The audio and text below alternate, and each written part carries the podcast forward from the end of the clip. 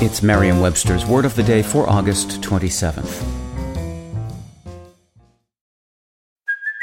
Hey, it's Kaylee Cuoco for Priceline. Ready to go to your happy place for a happy price? Well, why didn't you say so? Just download the Priceline app right now and save up to sixty percent on hotels. So whether it's Cousin Kevin's Kazoo Concert in Kansas City, go Kevin, or Becky's Bachelorette Bash in Bermuda, you never have to miss a trip ever again. So download the Priceline app today. Your savings are waiting. Go to your happy place for a happy price. Go to your happy price, Priceline. Today's word is kindred, spelled K I N D R E D. Kindred is an adjective that means of a similar nature or character, like.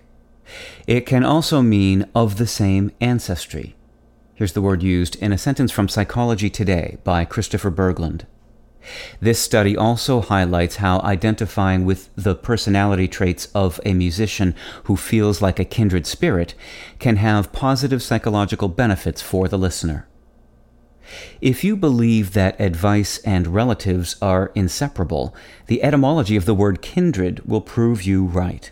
Kindred comes from a combination of kin and the Old English word raden, meaning condition, which itself comes from the verb raden, meaning to advise.